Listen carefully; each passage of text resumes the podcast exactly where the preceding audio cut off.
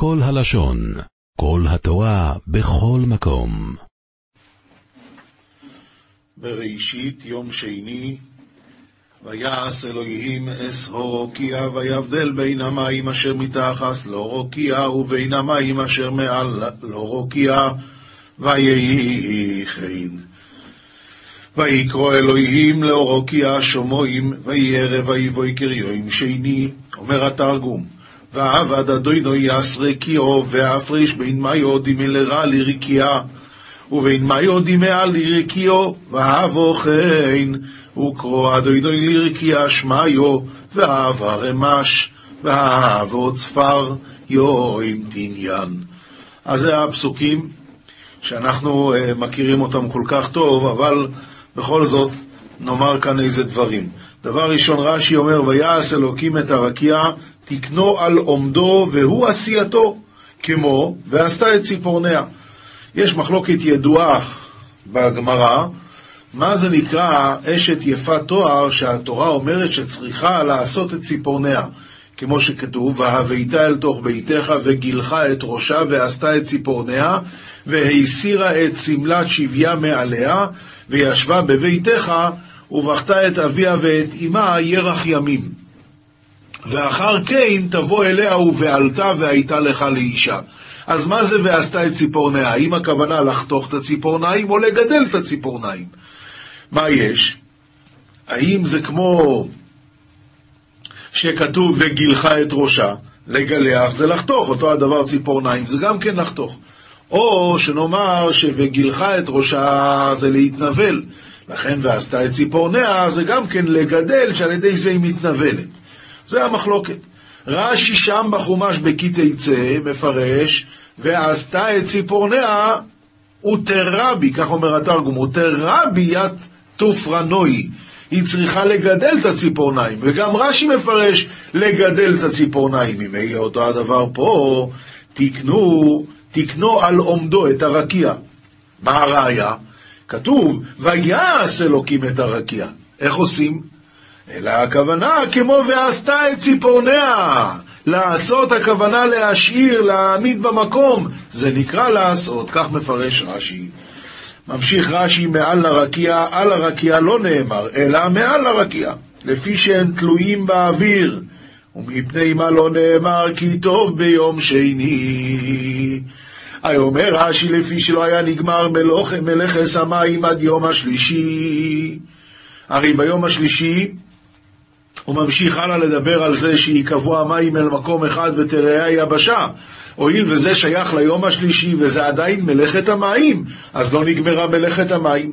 ולכן, אומר רש"י, הרי התחיל בה בשני, ודבר שלא נגמר אינו במילואו וטובו עד שיגמר. ובשלישי שנגמרה מלאכת המים, והתחיל וגמר מלאכה אחרת גם כן, אז לכן כפל בו כי טוב שתי פעמים, אחת לגמר מלאכת השני, ואחת לגמר מלאכת היום. כך מפרש רש"י, במדרש גם שואלים את, המשת... את השאלה הזאת, למה ביום השני לא נאמר כי טוב, והמדרש אומר, לפי שביום השני נבראה המחלוקת. ואז אומר המדרש ככה, ומה המחלוקת של יישובו של עולם? הרי בשביל מה הקדוש ברוך הוא אמר, יהיה מים מעל הרקיע ויהיה מים מתחת לרקיע? ליישובו של עולם, כדי שאפשר יהיה לעשות כאן עולם. ואף על פי כן על זה הוא כבר לא אמר כי טוב. אז כשיש מחלויקס שהיא בשביל להחריב את העולם, אז בוודאי ובוודאי שאי אפשר להגיד על זה כי טוב. דבר נורא ואיום. יש סיפור מאוד מאוד חזק. היה בהונגריה שני צדיקים, אחד קראו לו רבי ירמיהו לב, ואחד קראו לו הצדיק מיליסקה. והם כנראה היה ביניהם דין ודבורים, ולא היו, לא הסתדרו.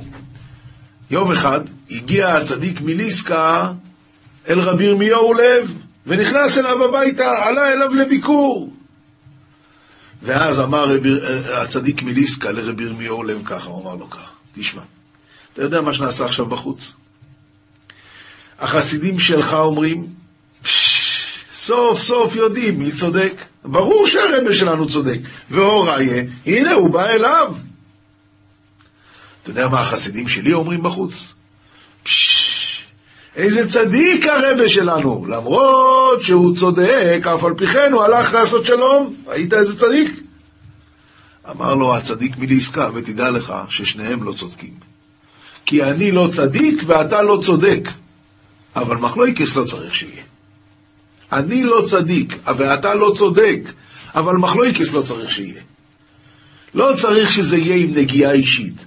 בסדר, חולקים, לא סוברים אותו דבר, אבל למה לריב? זה השאלה.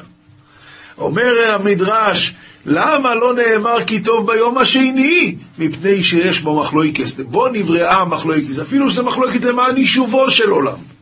בלי זה לא היה שייך לברוא את העולם, לעשות שיהיה מקום יישוב. אף על פי כן לא נאמר כי טוב. ממשיכה התורה, ויקרא אלוקים לרקיע שמיים, אומר רש"י, שא מים. כלומר, המילה שמיים מורכבת משתי מילים.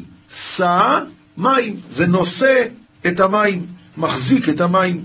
עוד הסבר אומר רש"י, שם מים. עוד הסבר אומר רש"י, אש ומים. שירוון זה בזה ועשה מהם שמיים. בספרים אחרים, שמיים זה שם מים, דבר אחר אש ומים. רואים מפה רבו ישי את הייחודיות של הלושן הקוידש. זה לא שפה שהיו צריכים מילים אז המציאו מילים. זה שפה שהשם בעצמו ברא. השם בעצמו ברא את השפה הזאת. ולכן כל מילה יש לה המון עומק. למשל, המילה עקרב. עקרב. מה פתאום קוראים לה עקרב? ראיתי פעם בספר גבעת שאול, של רב שאול ברח, מכך מהונגריה הוא היה. אומר הגיבס שאול, כתוב שהעקרב, העקרבה, הנקבה, יולדת 70 שרצים בבת אחת.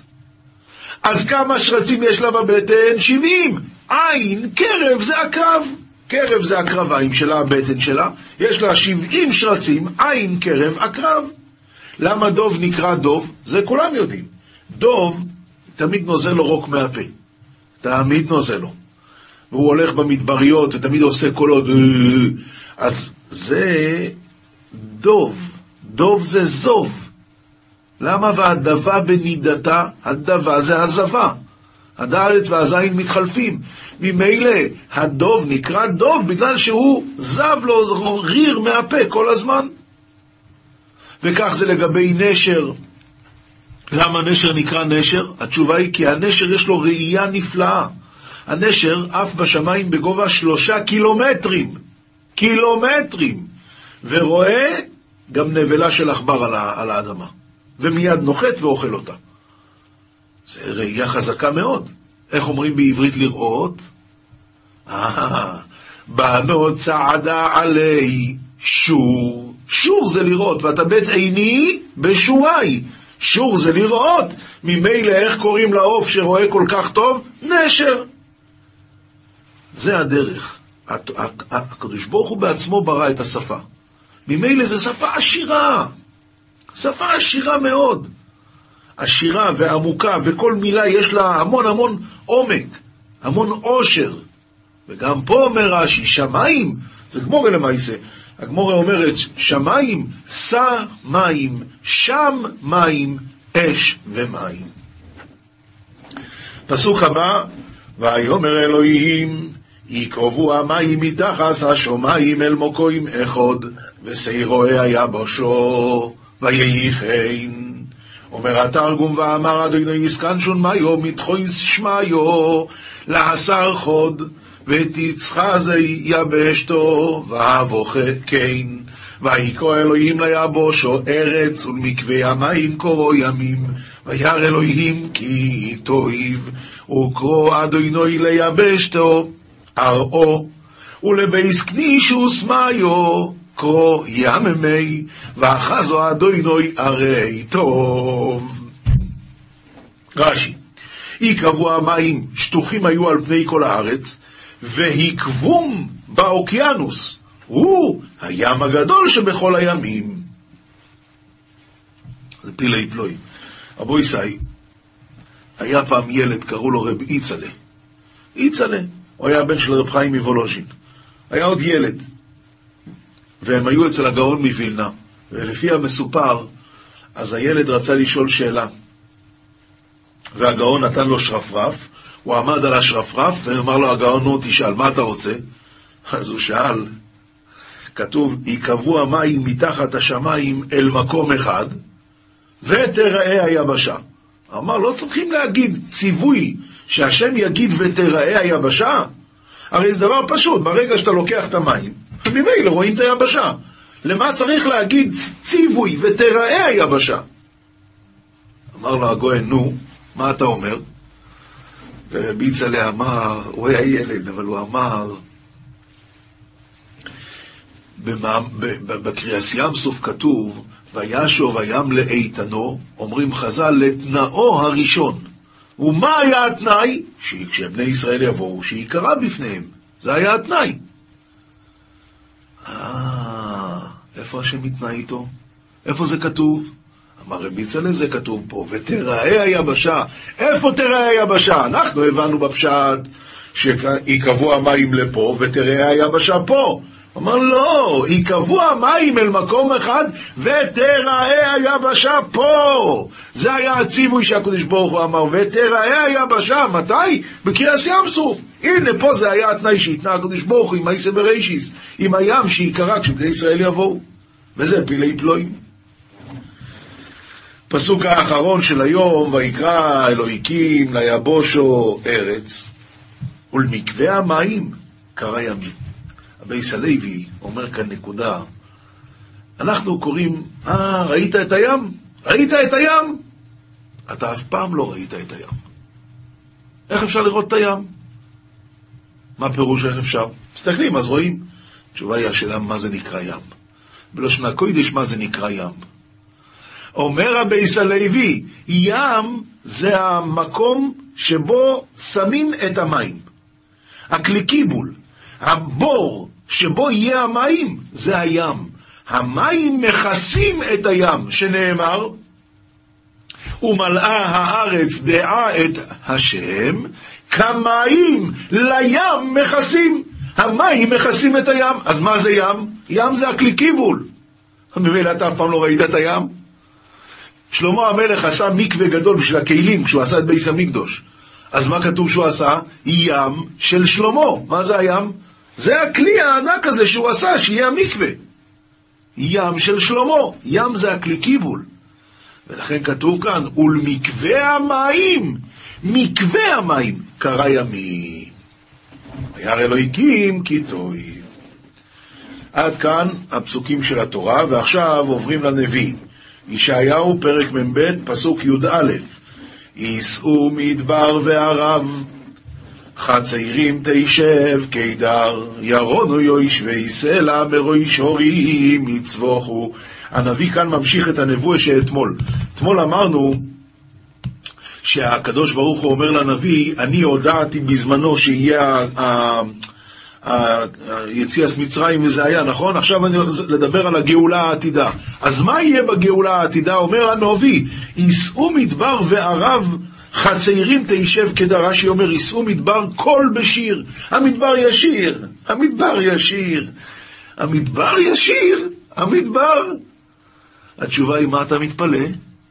אתה שמעת פעם איך גורל צועק? והגמורה אומרת, הגורל היה צווח ואומר, חלק פלוני שייך לשבט פלוני. אתה שמעת פעם גבול מדבר? אתה שמעת? הרי מפורש, הגבול היה צווח ואומר, גבול ליד הר סיני, ששם משה רבינו עשה גבול, אז הגבול היה צווח. אתה שמעת פעם פרות מדברות, אה? ותשרנה הפרות, כשהפלישתים לקחו את ארון השם בשבי, ואחרי זה היה להם תחורים ובעיות, אז הם החזירו. כתוב, ותשרנה הפרות, אומרים חז"ל שאמרו שירו, בלושן הקוידש הם אמרו, וכהנה וכהנה. אז אומר רש"י, גם המדבר ישיר, מה הבעיה? אבל המלבים אומר, על דרך הפשט, שהכוונה שהואיל ויבואו הרבה אנשים במדבור, ממילא זה ייחשב כאילו שהמדבר שם. יישאו מדבר וערב, חציירים תישב קדר. המדבר שנקרא קידר, שכרגע גרים שם כמה בדואים עם אוהלים, אז יהיה בתים וחצרות, ויהיה יישוב גדול במדבר. יושבי, ירונו יושבי סלע מראש ערים, יצבחו, כאן הוא מדבר על זה שיהיה תחייס המייסים, ירונו יושבי סלע, אתה שומע? יושבי סלע, תחייס המייסים, ירונו. היי מראש ערים יצבוחו, ישימו לאדוני כבוד, ותהילתו באים יגידו. יהיה כזה כבוד להשם אז בימים ההם, ותהילתו באים, יגידו כל העולם ידבר. על מה ידברו? מה יהיה הנייס? לא הפיכה פה ולא הפיכה שם, אלא השם הלך גיוס, לא ביש. זה יהיה הנייס אז. זה יהיה החדשות הכי גדולות. אדוני כגיבור יצא כאיש מלחמות, יאיר קנאה, יריע אף יצריח על אויביו יתגבר. אז השם יצא כמו גיבור, יצא... זה הכל משל, הנביא מדבר על הצווחות, ויריע אף יצריח, זה הכל דיבורים כאלה של רע, שהקדוש ברוך הוא יצא לקרב האחרון ויריד, כולם, הוא, כל הגויים יקבלו את העונש שלהם. וזה הפסוק האחרון שהוא אומר היום, החשיתי מעולם, אחריש את הפק, כיולד האפאה, אשומש אף יחד. אומר הקדוש ברוך הוא, אני אלפיים שנה, אלפיים שנה שתקתי להם על החורבן. אני שתקתי, החשיתי מעולם. אני לא אמרתי כלום על זה שהם החריבו, נתתי להם להשתולל, אבל עכשיו הגיע הזמן, כיולד האפאה, אשום ושאף יחד. עכשיו אני הולך לעשות להם עכשיו נקומה על הכל. כל מה שהם עשו, הכולל את החורבן. נוכרים מקרקרים בהיכלו. אז היו כאלה שרצו לו, כאלה. ירמיהו הנובי הפסיק להגיד לקל הגדול, למה? הנוכרים מקרקרים בהיכלו, היה גדולתו. עד שבאו אנשי כנסת הגדולו ואמרו, אין, אין נוראותיו, אין, אין גדולתו. מה יש? הוא הרי יכול, הוא יכול לעשות להם, והוא שותק. זה הגבורה האמיתית. מי שלא יכול זה לא גבורה, אבל מי שיכול, הקדוש ברוך הוא הרי עושה פו אחד וצונאמי הופך את כל העולם. ייגע בהרים וישנו. הקדוש ברוך הוא צריך משהו? ואף על פי כן הוא שותק, זה הגבורה האמיתית. אבל אומר הקדוש ברוך הוא, יבוא היום, יבוא היום, די, אני כבר לא החשיתי מעולם, החריש, את הפק, אבל יש גם לזה גבול. יבוא היום, כיולדה אפאה, אשום ואשאף יחד. עד כאן דברי הנובי. ועכשיו עוד פסוקים במשלי, פרק א', פסוק ז'. ירעס אדוני רישיס דועס חוכמו ומוסר אבלים בוזו. מה הכוונה? אומר רש"י, תדע לך רישיס דס זה ירעס השם, עיקר הדעת, כי האבלים אשר אינם יראים את השם הם בוזים את החוכמה. והמוסר, ירעס השם, זה רישיס דס, ההתחלה של כל דעת זה יראת השם, בלי יראה אין דעת. אדם יכול להיות פרופסור, חכם גדול, ואפילו בגמרא, וזה אין לו דעת בכלל. ירס השם, זה רישיס דס, בלי עיר אין כלום, זה אומרת הגמורה בשבס. והיה אמונה תיתך חוסן לשלוט חוכמת ודעת, אמונה זה סדר זרועים, איתך זה סדר מויד, אה, והיה אמונה תיתך חויסן זה סדר נושים, ישועיס זה סדר נזיקין, חוכמה זה סדר קודשים, דעס זה סדר טהרות, אבל ירס השם אי או יצורו אין ואי לא אלוהי. אם יש לו ירס שמיים אז כן, ואם לא אז לא שווה כלום. תדע לך, ירס השם זה רישיס דס. שמע בני מוסר אביך ואל תיטוש תורת אמך. שמע בני מוסר אביך ואל תיטוש תורת אמך. מה זה הולך? הולך על תראה שבכתב ואל תראה שבעל פה. התראה שבכתב נקראת מוסר אביך. הקדוש ברוך הוא נתן לנו את התורה שלו, זה תראה שבכתב, שמע בני מוסר אביך, ואל תיטוש תוירה שימךו. איי, זה הכוונה לדרבונון, מי זה אמך, אומר רש"י. אמך זה אומתך, כנסת ישראל, דברי סויפרים, שחידשו ועשו סיוגים וגדורים לתורה, אל תיטוש את הגדורים האלה. איי, לפעמים זה יותר חמור מאשר דברי תורה, עשו חכומים סייג לדבריהם. ונתנו כזה תויקף לזה, שמי שעובר על דברי חכומים חייב מיתה. מי שעובר על דברי תורה לפעמים חייב רק מלכות, אבל העובר על דברי חכומים חייב מיסה. משל למה הדבר דומה? יש אחד שהוא ראש הממשלה, בא מישהו נתן לו סטירה, או נתן סטירה, צריכים עכשיו לתת לו עונש. אבל איזה עונש? אה, ייתנו לו. מה קורה אבל אם מישהו יתקרב לראש הממשלה והשומרי ראש עצרו אותו והוא לא רצה לעצור, מה הם עושים? מוציאים את האקדח ויורים בראש שלו. למה? זה התפקיד שלהם.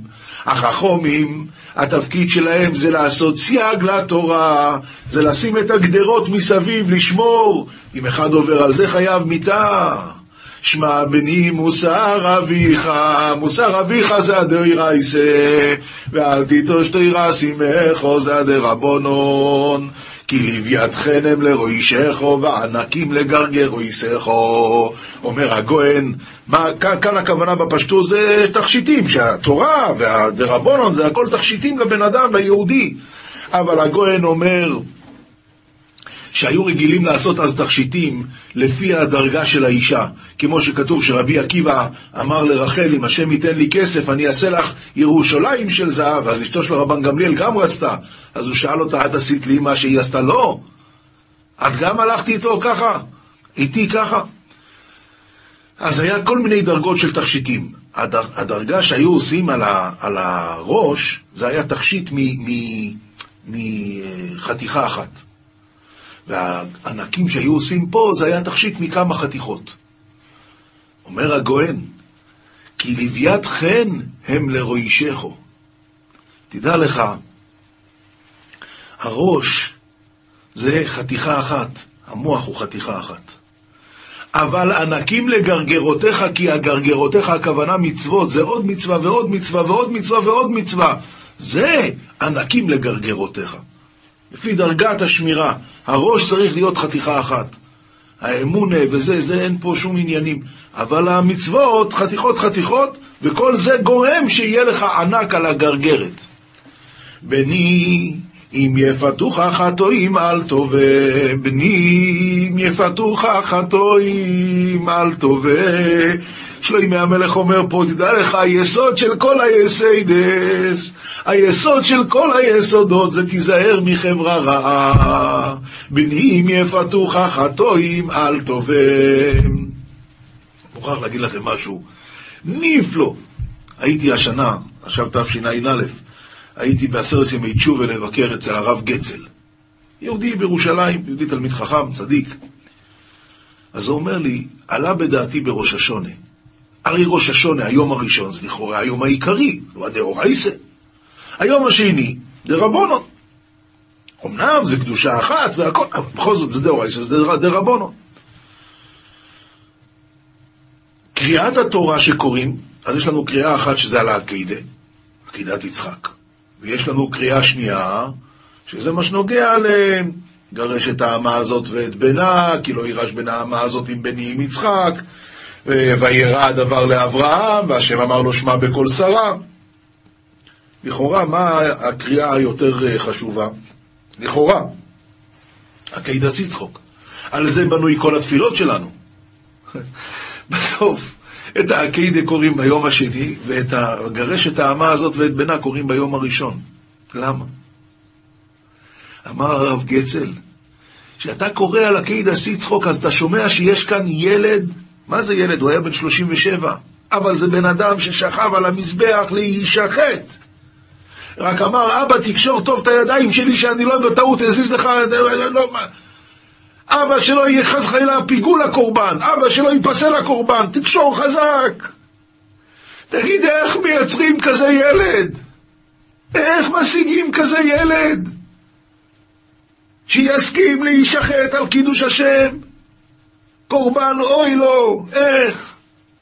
לכן קוראים ביום הראשון, אתה יודע איך? הדבר הראשון, גרש את האמה הזאת ואת בנה. חברה רעה זה הדבר הראשון. אחרי שביום הראשון קוראים גרש את האמה הזאת ואת בנה, אז אחרי זה ביום השני יכולים לקרוא קידס יצחוק. בני אם יפתוך חטואים, אל תובע, אל תלך איתם. אל תלך איתם, בני.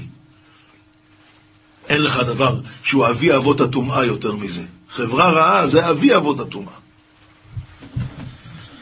עכשיו יש לנו את המשניות, משנה מסכת שבת פרק א', יציאות השבת, שתיים שהן ארבע בפנים ושתיים שהן ארבע בחוץ. התורה הקדושה ציוותה אותנו שאסור להוציא ולהכניס מרשות לרשות, מרשות הרבים לרשות היחיד, ומרשות היחיד לרשות הרבים. כך לימדה אותנו התורה הקדושה בעצמה, שנאמר, איש ואישה אל יעשו עוד מלאכה למלאכת הקודש, ויקלע העם מאבי. אומר תוספות במסכת שבת, מה הראיה מפה? מה משה רבינו אמר? איש ואישה אל יעשו עוד מלוכה למלאכס הקודש. מלוכה.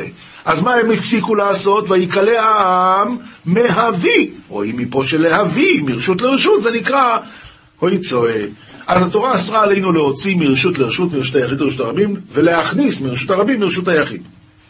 באה המשנה ואומרת, תדע לך, שיציאות, העניין הזה שלו יצועה, זה שתיים שהן ארבע בפנים, למי שעומד בפנים, כלומר יש לי שתי איסורים דאוי רייסה ושני איסורים דרבונון, זה שתיים שהן ארבע, ושתיים שהן ארבע גם למי שעומד בחוץ. עכשיו המשנה תסביר, כיצד? העני עומד בחוץ, ובעל הבית בפנים. טוב, ככה זה תמיד מתחיל, נכון? העני הוא בחוץ. והבעל הבית הוא בתוך הבית. פשט העני את ידו לפנים ונתן לתוך ידו של בעל הבית. כדי להתחייב במלאכס או יצואה, צריך שיהיה עקירה והנחה. עקירה ברשות הרבים, הנחה ברשות היחיד. עקירה ברשות היחיד, הנחה ברשות הרבים. אם פשט העני את ידו לפנים, כלומר הוא עקר את הסל, ונתן לתוך ידו של בעל הבית, שוי. אז יש לי כאן, הוא בעצמו העני, עשה גם את העקירה וגם את ההנחה. אז גמרנו, הוא עשה את כל המלוכה. או שבעל הבית החזיק ביד לחם, והעני נטל מתוכה והוציא והניח בחוץ. אז שוב פעם הייתה פה עקירה והנחה. העני חייב ובעל הבית פטור. זה דבר ראשון. אז הנה שתיים של מי שעומד בחוץ. שתי הערות. הערה ראשונה, עקירה צריכה להיות, והנחה, עקירה והנחה, צריכים להיות במקום של ארבע על ארבע לכל הפחות. וכאן מדברים על היד של בעל הבית. איפה ארבע על ארבע? אין בן אדם שיש לו יד כזאת ענקית. אומר רבינו עובדיה מברטנורה, ואף על גב דבעינן עקירה ממקום שיהיה בו דלת טפחים על דלת טפחים. והנחה גם כן במקום שיהיה בו דלת על דלת. ולאיקה, הרי אין פה, דידו של בעל, דיד העני ובעל הבית אין במקום שיהיה דלת על דלת. אבל, אמרינן בגמורה, דידו של אדם חשובה כדלת על דלת. כיוון שהיא עשויה להניח בה וליטול ממנה חפצים, ואפילו גדולים הרבה, ידו של אדם זה דלת על דלת לעניין זה. ממילא, אם הוא נטל מהיד של בעל הבית, או הניח לתוך ידו של בעל הבית, זה מספיק כדי להתחייב. עד כאן ידיעה ראשונה. ידיעה שנייה, הרב רבינו עובדיה מברטנורה אומר למה המשנה בכלל מדברת על עשיר ועני? ואם זה שני עשירים, הם לא חייבים. ואם זה שני עניים, הם לא חייבים. מה קשור עכשיו עשיר ועני? למה אתה מספר את זה? אומר רבינו עובדיה מברטנורה מילסא אגבורכי כמה אשמלן. דרך אגב, השמיעו לנו כאן, שאף על פי שמדובר על מצווה, אבל מצווה בו בעבירו, זה לא מצווה. לא רק שזה לא מצווה, חייב. התורה ציוותה לעשות מצוות. אבל אדם אסור לו לטעות ולחשוב אני במקום הקדוש ברוך הוא. אם השם אמר את זה לא, אז את זה לא.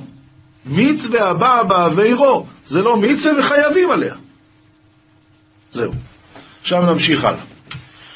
פשט בעל הבית את ידו לחוץ, ונתן לתוך ידו של עני. עכשיו, עכשיו הולכים מהצד הזה של בעל הבית. הוא זה שעשה את הקירה ברשוס רבים, וסענוכה ברשוס היוחיד. ונתן לתוך ידו של עני. או שנטל מתוכה והכניס. בעל הבית חייב והעני פטור. פשט העני את ידו לפנים, ונטל בעל הבית מתוכה. או שנתן לתוכה והוציא, שניהם פטורים. כאן כל אחד עשה חצי עבודה. הוא עקר, פשט העני את ידו לפנים ונטל בעל הבית מתוכה. אז העני עשה עקירה ברשוס או רבים, אבל הוא לא עשה הנוכה ברשוס היוחיד, אלא בעל הבית לקח ממנו. או, אז כאן כל אחד עשה חצי, במקרה כזה הדין הוא שפטורים. פשט בעל הבית את ידו לחוץ, ונטל העני מתוכה, או שנתן לתוכה והכניס, שניהם פטורים. אז הנה לנו זה השתיים שחייבים מדאורייתא, שהן ארבע, שזה רק מדרבנון, פטורים, אבל אסורים, זה כמובן. מדובר על דרבנון. זה המשנה הראשונה של מסכת שבת, ועכשיו המשנה השנייה. לא ישב אדם לפני הספר סמוך למנחה עד שיתפלל. מדובר על כל יום, לא דווקא בערב שבת. הדין הוא שאסור לשבת לפני הספר סמוך למנחה עד שיתפלל. מה הסיבה? אנחנו מפחדים שהוא ישכח להתפלל. הוא מתיישב ליד הספר, ומי יודע אם יהיה ככה או ככה, הוא לא, הוא לא ילך להתפלל, אז לא, לא לעשות את זה. גם לא ייכנס אדם למרחץ, ולא לבורסקי, ולא לאכול, ולא לדין. כל הדברים האלה אסור להתחיל חצי שעה לפני מנחה. ואם התחילו, אין מפסיקים. מפסיקים לקרות קריאת שמע ואין מפסיקים לתפילה. כאן לא מדובר, כאן לא מדובר על אכילה, אלא כאן מדובר על אדם שלומד תורה. ולומד תורה, הכוונה לרבי שמעון בר יוחאי וחבריו, שהם למדו תורה בכזאת מן ההתמדה שהיו פטורים מן התפילה. לכן עליהם נאמר שהם מפסיקים לקרות קריאת שמע, כי זה מצווה דאורייתא. אבל אין מפסיקים לתפילה. אבל זה לא מדובר עלינו. רבינו עובדיה ברטנורה כבר אומר, ולא שנו אלא כגון רבי שמעון בר יוחאי וחבריו, שתורתן אומנותן. אבל אנו, הואיל ואנו מפסיקים מה מפסיקים? מפסיקים את תורתנו לאומנותנו. אז כל שכן שנפסיק לתפילה, זה בוודאי. זה משנה ג' לא יצא החייד במחתו סמוך לחשיכה. כאן צריכים קצת כבר להיכנס יותר לעניינים של מלאכס ויצואה. כמה צריכים להוציא כדי להתחייב? כמה צריכים להוציא כדי להתחייב? יש שיעור, כזית, כבייצה, מה, מה? התשובה היא בכל דבר משהו אחר. עכשיו, אומן שאומנותו במחט, אז מחט אחת זה אצלו הוצאה. ולכן, אם הוא מוציא מחט, הוא יהיה חייב, חייב. לכן לא יצא החייד במחתו סמוך לחשיכה, כאן מדובר על ערב שבת, שמא ישכח ויצא. ולא על לבלר בקולמוסו, אותו הדבר, לבלר זה המקצוע שלו, אז הוא מתחייב בזה ברגע. ולא יפלה את כליו ולא יקרא לאור הנר. כאן עברנו לנושא אחר. אנחנו חוששים בשבת שמא האדם יקרא לאור הנר, ופתאום לא יראו טוב, אז הוא ייקח את הנר ויטה אותו קצת. ואז הוא יעבור על מלאכת הבערה או כיבוי דאורייתא.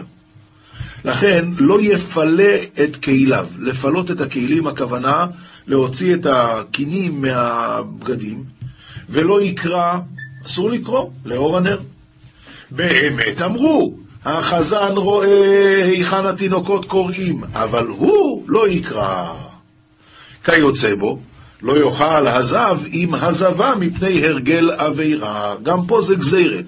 מה פירוש? זב וזבה, אם הם יאכלו ביחד, יכול להיות שיבואו לשכוח שזה המצב של טומאה, ויבואו להיכשל. ממילא צריכים uh, להיזהר, אז לא יאכלו ביחד. יש סיפור מאוד uh, מרגש על יהודי שלמד תורה, בחור, למד תורה, אימא שלו הייתה אלמנה, ובקושי היה בבית לחם. וגם בליל שבת הוא היה לומד תורה, אבל הוא פחד, היה אסור ללמוד לאור הנר. אז אימא שלו הייתה שומרת עליו, אבל היא מסכנה כל השבוע עבדה כל כך קשה. אז כשכבר הגיעה שבת היא הייתה ככה אה, מתנמנמת, הראש נופל לה. והוא כל זמן שהיא הייתה ערה היה לומד, ברגע שהיא, ברגע שהיא נרדמה, והוא ראה שהיא נרדמה, אז כבר אין לו שוימר. אין לו שוימר, אז הוא הפסיק ללמוד. מיד היא התעוררה. וכך זה נמשך שעות על גבי, היה אומר לה, אז תלכי לישון, לא, לא, לא, לא, לא, אני רוצה שתלמד. המסירות נפש הזאת הולידה את אחד מחכמי ישראל, רבי עזרא עטיה, ראש ישיבת פורת יוסף, רבי עזרא עטיה, אימא שלו כך הייתה. לא יקרא אדם לאור הנר, אבל אם יש לו שוימר, אז מותר כמובן. משנה ד' ואילו מן ההלכות שאמרו בעליית חנניה.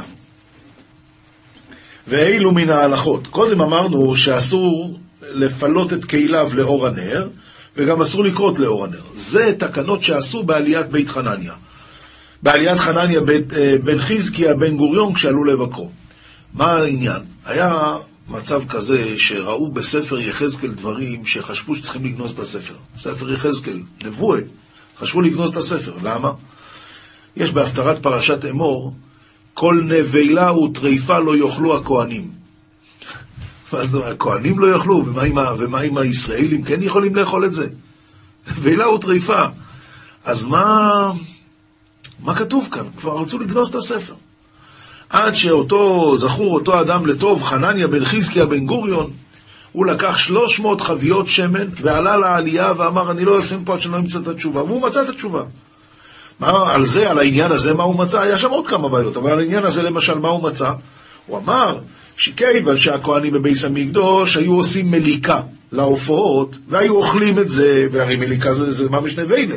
אלא מה, בבית המקדש מותר, לא מותר מצווה. אז כיוון שהם רגילים לאכול נבלות, אז הוא אמר להם כל נבלה וטרפה לא יאכלו הכהנים, מחוץ לבית המקדש. לכן היה צריך להגיד להם. אבל באותו זמן כבר עשו י"ח תקנות. והי"ח תקנות האלה עשו באותה עלייה, שתיים מהם, כבר למדנו במשנה הקודמת, שהם לא יפלא את כליו ולא יקרא לאור הנר. עכשיו אומרת המשנה, ואילו מן ההלכות, אילו השתיים האלה הם מן ההלכות שאמרו בעליית, בית, בעליית חנניה בן חזקיה בן גוריון כשעלו לבקרו, נמנו ורבו בית שמאי על בית הלל. נמנו, ספרו אותם, והיה שם רוב לתלמידי בית שמאי, ממילא פסקו הלכה כמותם, כי זה הולך לפי הרוב, נמנו ופסקו הלכה. ושמונה עשר דברים גזרו בו ביום, ברבינו עובדיה מברטנורה, הוא מביא את כל הרשימה של הדברים. אנחנו עוברים למשנה ה' בית שמאי אומרים, אין שורים דיו וסממנים וקרשנים, אלא כדי שישורו מבעוד יום, ובייס הלל מתירים. כאן מדובר על ערב שבת, וכאן השאלה היא זו, האם כשהתורה ציוותה אותנו לשבות, אנחנו חייבים לשבות? התורה אמרה לא רק אתה, אלא גם בנך וביתך, בסדר? אה, לא, לא רק זה, וגם בהמתך. למען ינוח שורך וחמורך, וינפש בן עמתך והגר, כולם. עד כאן הכל בסדר. השאלה, מה הדין החפצים שלי? גם צריכים לשבות בשבת?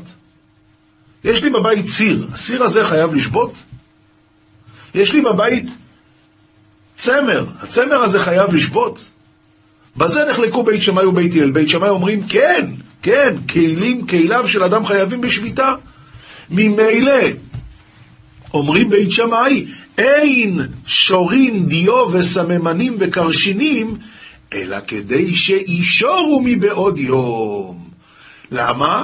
כדי שהצמר הזה לא ייצבע תוך כדי השבת, אלא השריעה העיקרית כבר הייתה לפני שבת, ובישראל מתירים כי הם סוברים שאין, אין, לא, אדם לא מצווה על שביתת כליו. אותו הדבר המשנה הבאה. בית שמאי אומרים, אין נותנים אונין של פשטן לתוך התנור, אלא אם כן, אלא כדי, הכוונה, אלא אם כן, שיעבילו מבעוד יום, ולא את הצמר ליורה, אלא כדי שיקלוט את העין מבעוד יום. ובייס הלל מתירים, למה? שביתת כלים, אדם לא מחויב. בית שמאי אומרים, אין פורסים מצודות חיה ועופות ודגים, אלא כדי שיצודו מבעוד יום. למה? כי שביתת כלים, שוב פעם. הרי מה אני, שמתי רשת, מה אתה רוצה ממני עכשיו? אני, ביום שישי שמתי. מה? לא, אתה חייב בשביתת כלים. אז אם שמת כשיעור שזה יכול להיות לפני שבת, בסדר, אבל לא בשבת. הלל מתירים, למה? אדם לא, לא חייב בשביתת כליו. בית שמאי אומרים אין מוכרים לנוכרי ואין טוענים עמו ואין מגביהין עליו, אלא כדי שיגיע למקום קרוב. כאן זה כבר נושא אחר. השאלה, האם אני לקחתי גוי, ואני עכשיו עוזר לו להרים את המסע שלו, הוא כבד לו, אני עוזר לו להרים. אבל זה שרואה את זה, מה חושב? שהוא עובד בשבילי. אז אומרים בית שמאי, כיוון שזה שרואה את זה חושב שהוא עובד בשבילי, אז מותר לך לעזור לו להעמיס רק אם יש זמן לפני שבת להגיע למקום קרוב. זה ביסיל מתירים, לא, לא גוזרים בזה. בית שמאי אומרים אין נותנים אורות לעבדן ולא כלים לכובס נוכרי אלא כדי שייעשו מבעוד יום ובכולן ביסיל אל מתירים עם השמש. מה זה עם השמש? אם, אם הגיע אפילו השקיעה, השמש זה השקיעה, אומר רבינו עובדיה, בעוד שהחמה על הארץ, קודם שתשקע, מותר בלפי ביסיל. עכשיו, עומר רבן שמעון בן גמליאל, נוהגים היו בית אבא שהיו נותנים כלי לבן לכובס נוכרי שלושה ימים קודם לשבת. למה? כלי לבן בזמנם היה יותר קשה לכבס, היה לוקח זמן. אז הוא אומר, היו נוהגים אצלנו שנותנים את זה לכובס נוכרי, לא אכפת לנו שיעשה את זה בשבת, אבל בתנאי שנתנו לו מספיק זמן לעשות את זה עוד לפני שבת. אז נוהגים היו בית אבא שהיו נותנים כלי לבן לכובס נוכרי, אבל בתנאי שזה שלושה ימים קודם לשבת. ושבין אילו ואילו. אילו ואילו זה בית שמאי ובית הלל, שמקודם למדנו על מחלוקת לעניין אה, שביתת כליו. אומרים ששווים אילו ואילו, שטוענים קורות בית הבת ועיגולי הגת. קורות בית הבד ועיגולי הגת. מה זה? אדם רוצה לעשות שמן, אז הוא שובר את הזיתים, אז יוצא שמן, אבל מה עם כל מה שנשאר? אז צריך לתת לזה קצת לתסוס, ועדיין ללחוץ את זה. אז היו שמים את זה בבית הבד. ומעל ה, כל זה היו שמים קורה. הקורה הייתה לוחצת לאט לאט לאט לאט לאט לאט, יותר ויותר, עד שהוציאה את כל השמן, והשמן נזל לתוך הבור. זה נקרא קורות בית הבד. אותו הדבר עיגולי הגת, אותו הרעיון. עכשיו, השאלה, זה מותר לעשות בשבת. שבין אילו ואילו שטוענים קורות בית הבד ועיגולי הגת. אה, בייס הלל מרשים, זה אני יודע, בגלל שאדם לא מצווה על שביתת כליו. מה קרה שבייס שמאי מתירים? התשובה היא, כיוון שגם בלי הקורה היה ממשיך לצאת שמן. יש תסיסה פנימית. ברגע שפצעת אותו, יש תסיסה, והשמן ממילא היה ממשיך לצאת. רק מה, הקורה עוזרת לזה. וכיוון שכך, זה רק איסור דה רבונו. במקרה כזה, גם בשמיים מתירים. אין צולין בשר, בצל וביצה, אלא כדי שיצולו מבעוד יום. זאת אומרת, שזה יספיק להגיע למאכל בן דרוסוי. זה הלכות בישול בשבת. כמה זה היה מאכל בן דרוסאי? שליש הבישול. בן דרוסאי זה היה שודד אחד, שהוא היה צריך תמיד למהר. תמיד הוא ממהר. אז הוא היה אוכל אפילו אם זה רק היה מבושל שליש. לכן אמרו שלכל הפחות לפני שבת צריך שיהיה ראוי לאכילה לפחות כמאכל בן דרוסאי. וזה נקרא אין צולין בשר, בצל וביצה, אלא כדי שיצולו מבעוד יום לכל הפחות בשיעור הזה, שליש הבישול. אין נותנים פת לתנור עם חשיכה, ולא חררה חררה זה עוגה, על גבי גחלים, אלא כדי שיקרמו פניה מבעוד יום. שוב אותו הרעיון, לפחות שיהיה שליש הבישול. רבי אליעזר אומר, כדי שיקרום התחתון שלה, לא רק הקרום העליון, אלא גם התחתון, זה שקרוב לקיר, שהדביקו אותו לקיר, גם הוא כבר צריך להיות, אה, מתחיל להיות, אה, איך זה נקרא? לקרום האור התנור. לקרום האור התחתון. משנה י"א משלשלין את הפסח בתנור עם חשיכה. כאן מדברים בזמן בית המקדש, נזכה במהרה בימינו לבוא לבית המקדש, להקריב קורבן הפסח. אז את הפסח הרי היו צולים אותו כמו שהוא שלם, היו צריכים לשים אותו בתנור. מה הדין, מה הדין אה, אם זה שבת? ביום, ביום טוב רגיל אין בעיה, מבשלים. אבל מה הדין בשבת? אז הוא אומר, משלשלים את הפסח בתנור עם חשיכה. אה? אה? הרי רגע אמרת לי שלא שמים בשר אלא אם כן יצולו מבעוד יום. אז למה את הפסח אתה מרשה? אומר רבינו עובדיה, ואף על גב דבעלמא אין צולין כדאמרן, אמרנו מקודם. האחה שרי דבני חבורה זריזים הם ומדקרי אהדדי ולא עטו לחיטויי בגחלים. כאן זה דבר מיוחד. כיוון שהפסח נאכל בחבורה, כל המנויים עליו, אז הם מזרזים אחד את השני, והם לא ייתנו לאחד לשני לעשות את החיטוי בגחלים, אז אין צורך לגזור. ומאחיזים את האור במדורת בית המוקד. זה מדובר על הכהנים. ושוב פעם אותו הדבר, איך מותר? התשובה היא כי הכהנים הם זריזים והם י... לא, י... לא יבואו לחטות בגחלים. ובגבולים כדי שתאחוז האור ברובן. אם זה לא בבית המקדש, אז מותר רק בתנאי שכבר לפני שבת תתפוס האש ברוב הגחלים. ורבי יהודה אומר בפחמין כלשהו. אם זה עדיין עצים, אז צריך שיתפוס הרוב. אבל אם זה פחמים, אפילו כלשהו, כי זה מיד נדלק הרבה יותר קל מאשר עצים רגילים.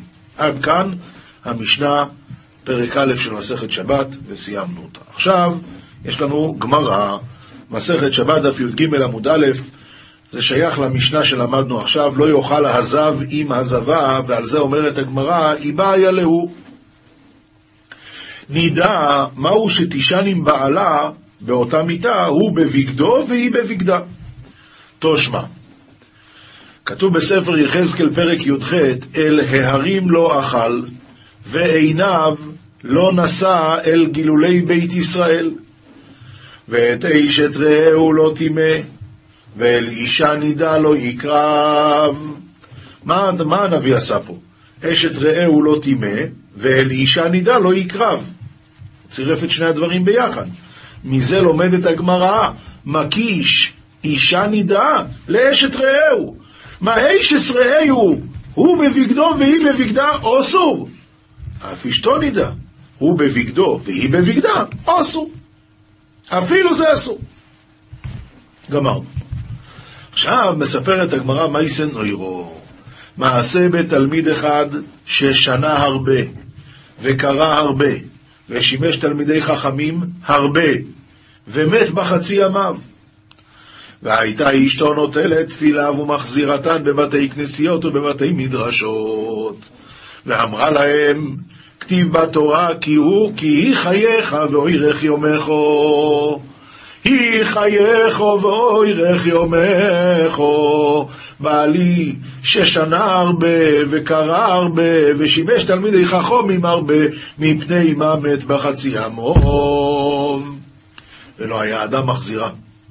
לא, לא ידעו מה לענות לה. אוי, פעם אחת נתארחתי אצלה והייתה מספרת לי כל אותו המאורע. אמרתי לה, בתי, בימי נידותך, מהו אצלך? אמרה לי, חס ושולם, אפילו באצבע קטנה לא נגע בי. בימי ליבונייך, מהו אצלך? על זה היא ענתה, אכל ושתה עמי, וישן עמי בקירוב בשר, ולא עלתה על דעתו דבר אחר. עד כאן, לא יותר. אמרתי לה, ברוך המוקוים שהרגו, שלא נשא פנים לתורה. שהרי אמרה התורה ואלישע בנידת טומאתה לא תקרב.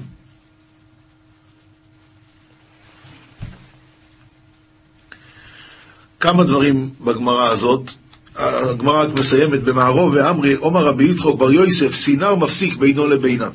טוב, אבל כמה דברים, כמה הערות. דבר ראשון, יש כאן שאלה של תוספות. לא תוספות פה, תוספות בחגיגי שואל את זה. חגיגי דף ה' שואל תוספות. היא באה לשאול בבסמדרש, מה קרה בעלי שקרא הרבה ושנה הרבה ושימש תלמידי חכמים הרבה ומת בחצי ימיו, מה, מה? ולא היה מי שיענה לה. שואל תוספות, למה לא אמרו לה שייתכן שהוא שייך לאלה שעליהם נאמר, הן בקדושיו לא יאמין. כמו חנוך, שהשם לקח אותו, שלא יתקלקל. אז מה, מה הבעיה? אז קורה, כן, יש דברים כאלה גם כן. השם ברחמיו לוקח את הבן אדם לפני שיתקלקל. מה, מה הבעיה? כך שואל תוספות. אומר הטורי אבן, השד אריה, כתוב בגמורי בשבס, שכיוון שעבר אדם רוב שנותיו ולא חטא, שוב אינו חוטא. והרי כאן מדובר על בן אדם שהיא אומרת שהוא מת בחצי ימיו. אומר, אומר הטורי אבן פשטס חצי ימיו, זה מסתובב, מדויק, קצת יותר אולי. יוצא שהוא עבר את חצי ימיו בלי לחטוא, אז ממילא לא היה חוטא יותר, אז למה השם לקח אותו? לא היה מי שיענה לה. כך אומר השגס אריה, הטורי אבן. עכשיו, יש כאן עוד נושא, שהוא נושא חשוב מאוד. מה הדין? קרבה.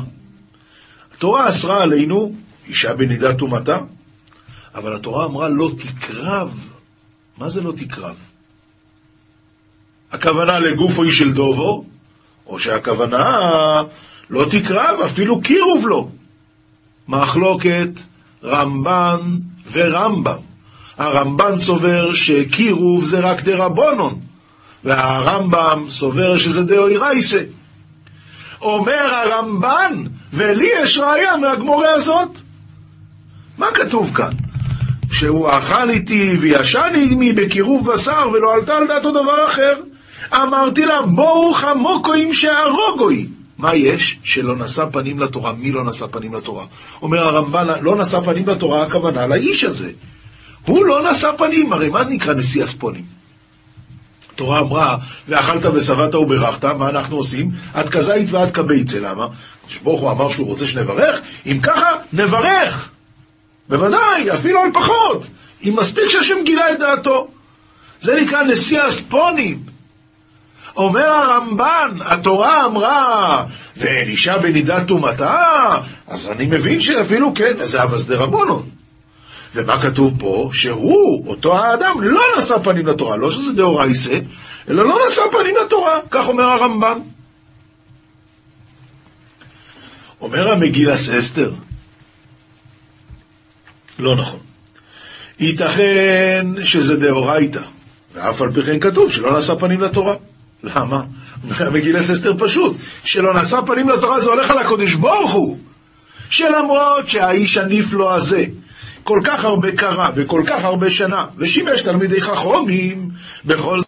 כיוון שלא שמר מה שצריך, אז הקדוש ברוך הוא לא נשא פנים לתורה, לתורה שלו.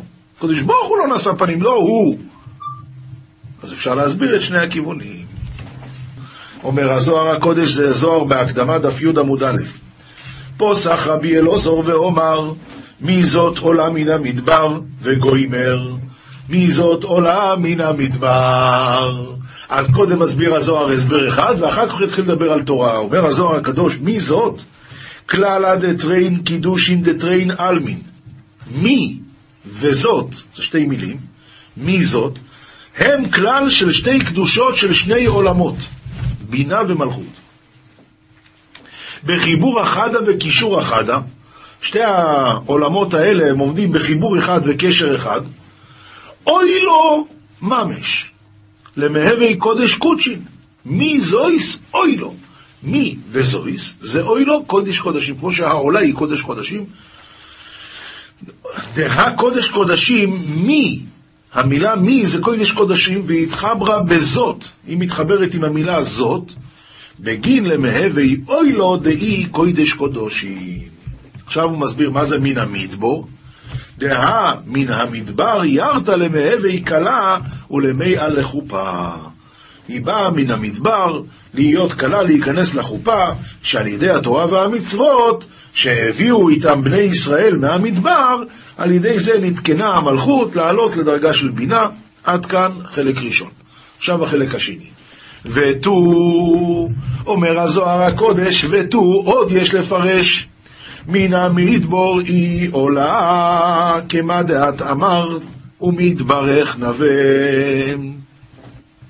תדע לך, מדבור זה לשון דיבור, ושאדם מדבר בתורה. המילים הקדושות האלה, מי זאת? אוי לו מן המדבור. בהאו מדבור דלחישו בסיף אבן. אותו הדיבור שהשפתיים מלחשות, היא אוי לו, זה מה שמעלה, זה מה שעושה את כל הדרגות.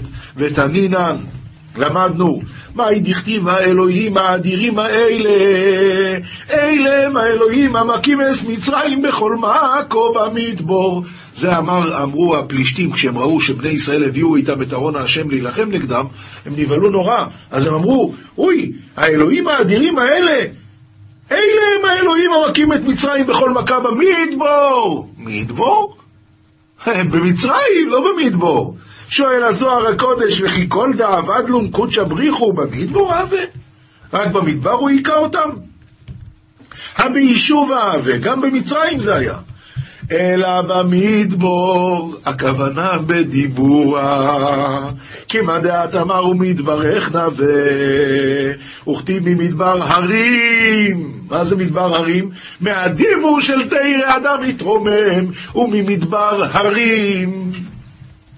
עוף אחי, אוי לו מן המדבור, אותו הדבר גם פה, מה שכתוב, אוי לו מן המדבור, מן המדבור ודאי, בהאי מילה דפומה אי סלקת, על ידי המילה שמוציא בן אדם מן הפה, מילה של תורה, על ידי זה הוא עולה, ועלת בין גדפי דאימא, המילה הזאת נכנסת בדרגה של מלכוס שם בשמיים, בין כנפי האם שהיא הבינה, ולבטר, ולאחר, אחרי זה, בדיבור הנחתא, זה יורד ושריה על רישי ודהמה קדישא, והיא שוכנת על ראש של עם ישראל.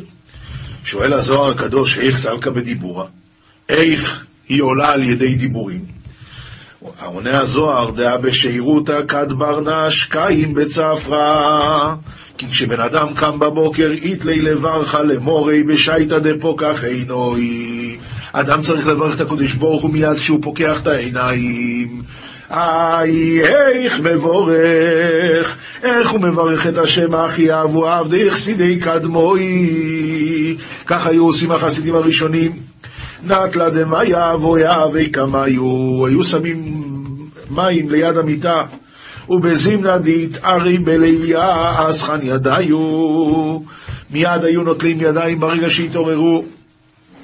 וקיימי ולען באוירייסה, ולומדים מיד בתורה, ובעת שהיו מתעוררים בלילה, ומברכי על קריאתה, מברכים ברכות התורה, וכתרנגול הקרי כדי פלגות ליה ממש, וכשהתרנגול קורא וזה בדיוק אמצע הלילה, איי, וכדי קודשא בריחו איש תקח עם צדיקיה בגן עדן, בשעה שזה חצויס לילו, אז הקדוש ברוך הוא נמצא עם הצדיקים בגן עדן, והאסיר לברכה בעידן מסואבות ומזוהמות. את הברכות האלה כמובן אסור להגיד בידיים טמאות, וכן בכל שור, לא רק עכשיו, אף פעם אסור, לברך עם ידיים מזוהמות.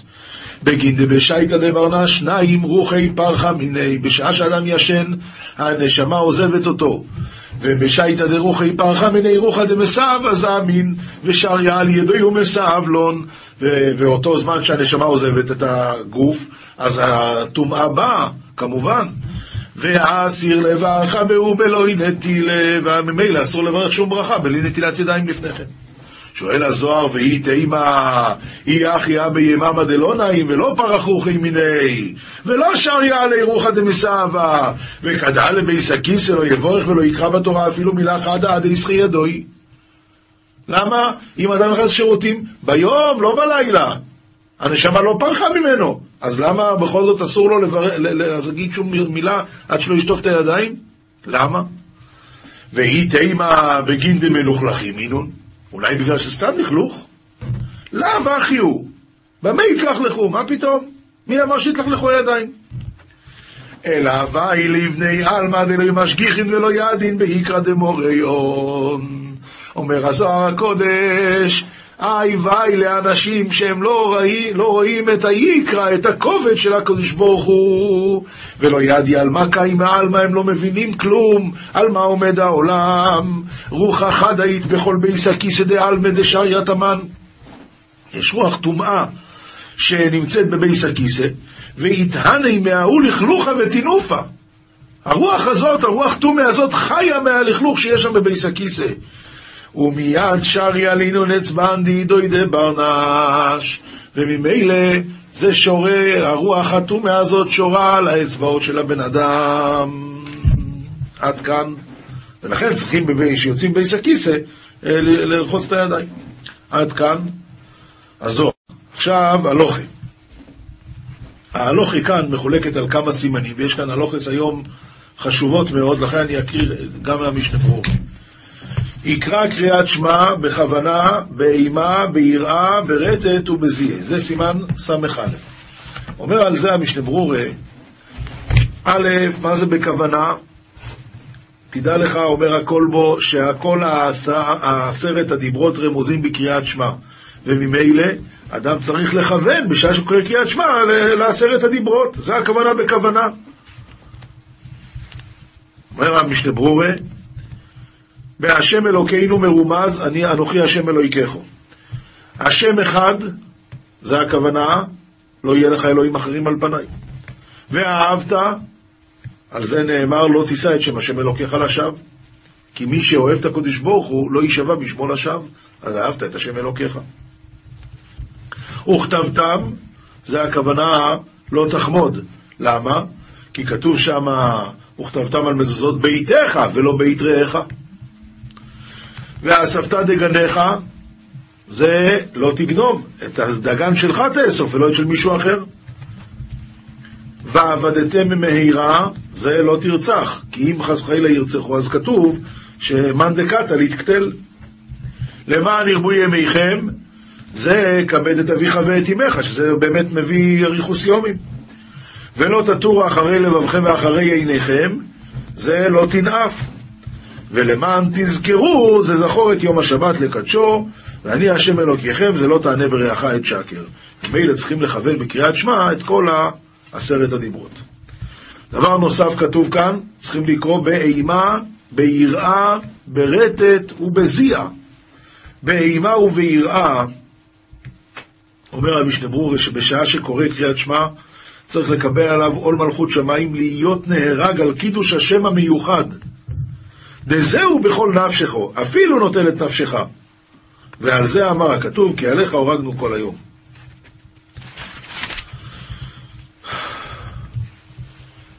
עוד דבר, צריך לקרוא את הבהמה ובירה ברטט ובזיע. ברטט ובזיע אומר המשתברור, הכוונה כאילו זה כתב חדש מהמלך.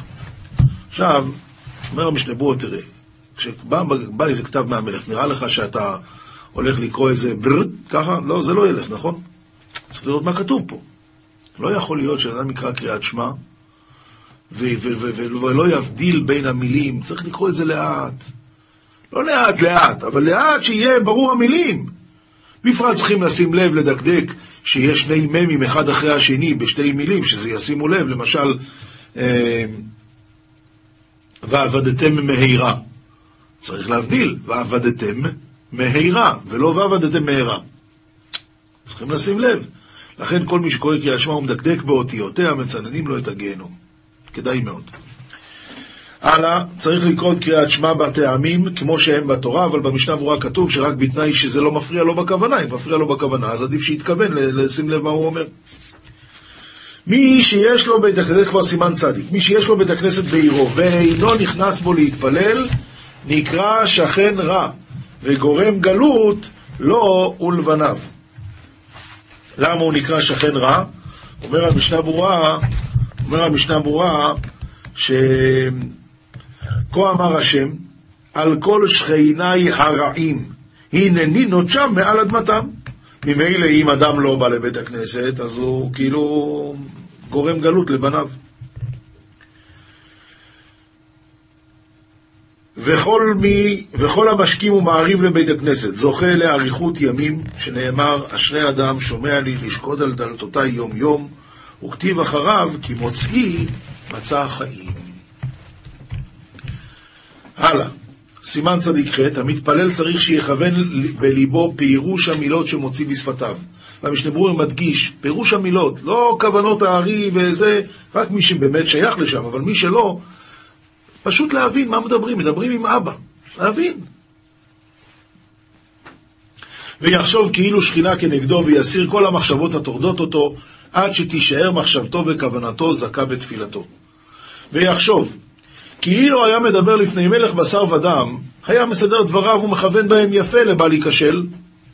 קל וחומר לפני מלך מלכי המלוכים, הקדוש ברוך הוא, שהוא חוקר כל המחשבות. ואם תבוא לו מחשבה אחרת בתוך התפילה, ישתוק עד שתתבטל המחשבה, וצריך שיחשוב בדברים המכניעים את הלב, ומכוונים אותו לאביו שבשמיים, ולא יחשוב בדברים שיש בהם קלות ראש. התפילה היא במקום הקורבן, ולכך צריך שתהא דוגמת הקורבן בכוונה, ולא יערב במחשבה אחרת כמו מחשבה שפוסלת בקודשים, ומעומד דומיה דעבודה, וקביעות מקום כמו הקורבנות, שכל אחד קבוע מקומו לשחיטתו ומתן דמיו. ויש כאן עוד הלכה, ושלא יחוץ דבר בינו לבין הקיר, דומיה דקורבן, שחציצה פוסלת בינו לבין הקיר, וראו שיהיו, וראוי שיהיו לו מלבושים נעים מיוחדים לתפילה, כגון בגדי כהונה, אלא שאם כל אדם יכול לבזבז על זה, ומכל מקום טוב הוא שיהיה לו מכנסיים מיוחדים לתפילה, משום נקיות. עכשיו סימן קכ"ד סעיף ו', ולא יסיח שיחת חולין בשעה ששליח ציבור חוזר התפילה, ואם סח הוא חוטא, וגדול עוונו מנשוא, וגוערים בו. על זה כדאי לקרוא את המשנה ברורה, שזה ממש מזעזע. בסימן קכ"ד אומר המשנה ברורה, גדול עוונו מנשוא, כתב באליהו רבא בשם הכל בו. אוי לאנשים שמסיחים בעת התפילה, כי ראינו כמה בתי הכנסת נחרבו בשביל עוון זה, ויש למנות אנשים ידועים להשגיח על זה. הוא אומר בפירוש, ראינו כמה בתי כנסת שנחרבו בשביל עוון זה. וידוע בשם האמרי אמס, האדמו"ר מגור, שאמר למה הנאצים, למרות שהגיעו הנאצים לצפון אפריקה, שם הם לא, לא הרגו, לא הרסו את כל הבתי כנסת. אז הוא אמר, לפי ששם נזהרים יותר בדיבור או בתפילה. אצל, אצל עדות המזרח יש כבוד יותר לבית הכנסת, לא מדברים בחזון הש"ץ. וזה גורם להחרבת בתי כנסת, רחמוני ליצלן.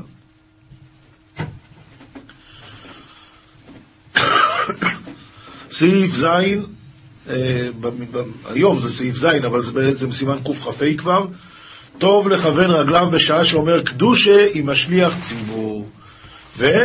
וגם פה כדאי להביא משנה ברורה מאוד חשוב, אומר המשנה ברורה, וצריך לכוון ביותר בקדושה, לקדש את השם מזבורך, ובזכות זה ישרה, עלה, ישרה עליו השם מזבורך קדושה מלמעלה, ויכוון לקיים הפוסוק, ונקדשתי בתוך בני ישראל, והאריזל היה מזהיר מאוד על זה. ברמו כתוב, ויש לישא העיניים למרום בשעה שאומרים קדושה. וכן, מנענעים גופן ונושאים אותו מן הארץ ואין לדבר באמצע הקדושה. מה זה הדבר הזה? נוסעים מן ההר, להרים את הגוף? מה, מה, מה מדובר פה? אבל זה הרי כולנו יודעים שכשעושים את הקודש, קודש, קודש, כל אחד מרים את הרגליים. מה, מאיפה זה הגיע? זה הרמו הזה. אומר המשנה ברורה, כי כתבו בשם, בשם ספר היכלות. ברוכים אתם להשם, שם, ברוכים אתם להשם, אותו שכתוב אחר כך, וכדי, סליחה, סליחה, אני דילגתי שורה. ברוכים אתם להשם שמיים ויורדי מרכבה, אם תאמרו ותגידו לבניי מה שאני עושה בשעה שמקדישים ואומרים קדוש, קדוש, קדוש. ככה השם אומר. אני רוצה שתגידו להם מה אני עושה אז.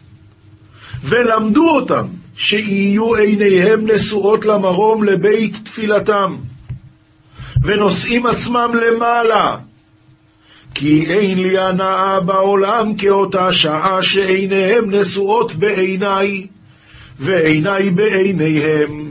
ככה להסתכל. באותה שעה אני אוחז בכיסא כבודי בדמות יעקב, ומחבקה, ומנשקה, ומזכיר זכותם, וממהר גאולתם. אז מה צריכים לעשות? א', לנענע את הגוף, להרים את הגוף, וזה מה שאנחנו עושים, אבל צריכים להסתכל למעלה. כביכול השם מסתכל בעיניים שלנו ואנחנו בעיניים שלו.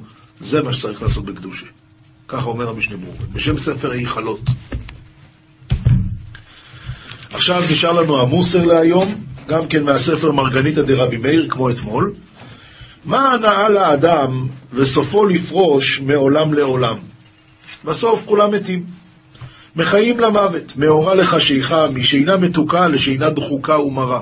כאן יש לך מיטה בלי עין הרע, אבל שם זה צפוף מאוד. מאור מתוק לרימה ותולעה, ממטעמים מתוקים לטעם עפר, מחיבוק נאה לחיבוק עפר. כמה עשירים יצאו מהעולם בפחי נפש, כמה חכמים הייתה חוכמתם עליהם לתקלה, כמה גיבורים הייתה גבורתם עליהם לתקלה, כמה מגדלי בנים לא שמחו בבניהם, כמה נעים היו, היה נוייהם עליהם לתקלה, כמה זקנים לא ראו כבוד, כמה בחורים נקצצו בחופתן, וכי מה הנאה לאכול ממאכל שהוא מביאו לדינים מרובים? משמחה שמביאה לאדם לדאגות הרבה, ממלבוש שהוא גורם לפגיעות מרובות, מהרהור שגורם למכאובים מרובים, משינה מתוקה שגורמת למיטה משונה, מחטא שהוא מאבד זכויות הרבה, מתרעומות שמקפרות פרנסות הרבה. איזה הוא בן העולם הבא, המתרחק מן העבירות ומהרהור ומליצנות ומלשון הרע ומהקירור והדומים. והמקיים מצוות, ויש בידו מצוות על, על אמיתתה, הוא מתרחק מן החטא ושומר עיון תפילה, ומתוודע על עוונותיו לפני הקדוש ברוך הוא, ועושה תשובה. עולם שלם של תוכן מחכה לך בכל הלשון, 03 617 1111